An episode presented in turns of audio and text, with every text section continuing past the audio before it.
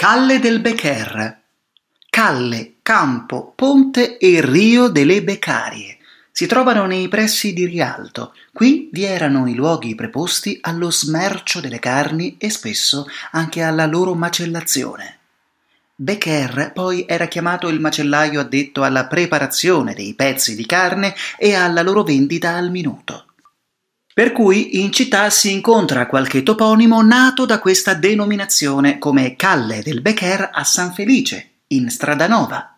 Il toponimo Luganegher, vale a dire salsicciaio, che vendeva prodotti di maiale sotto ogni forma, è abbastanza frequente da incontrarsi, ad esempio in Frezzaria, a Santa Ponal e a San Cassian, come Calle del Sottoportego, ramo e corte del Luganegher.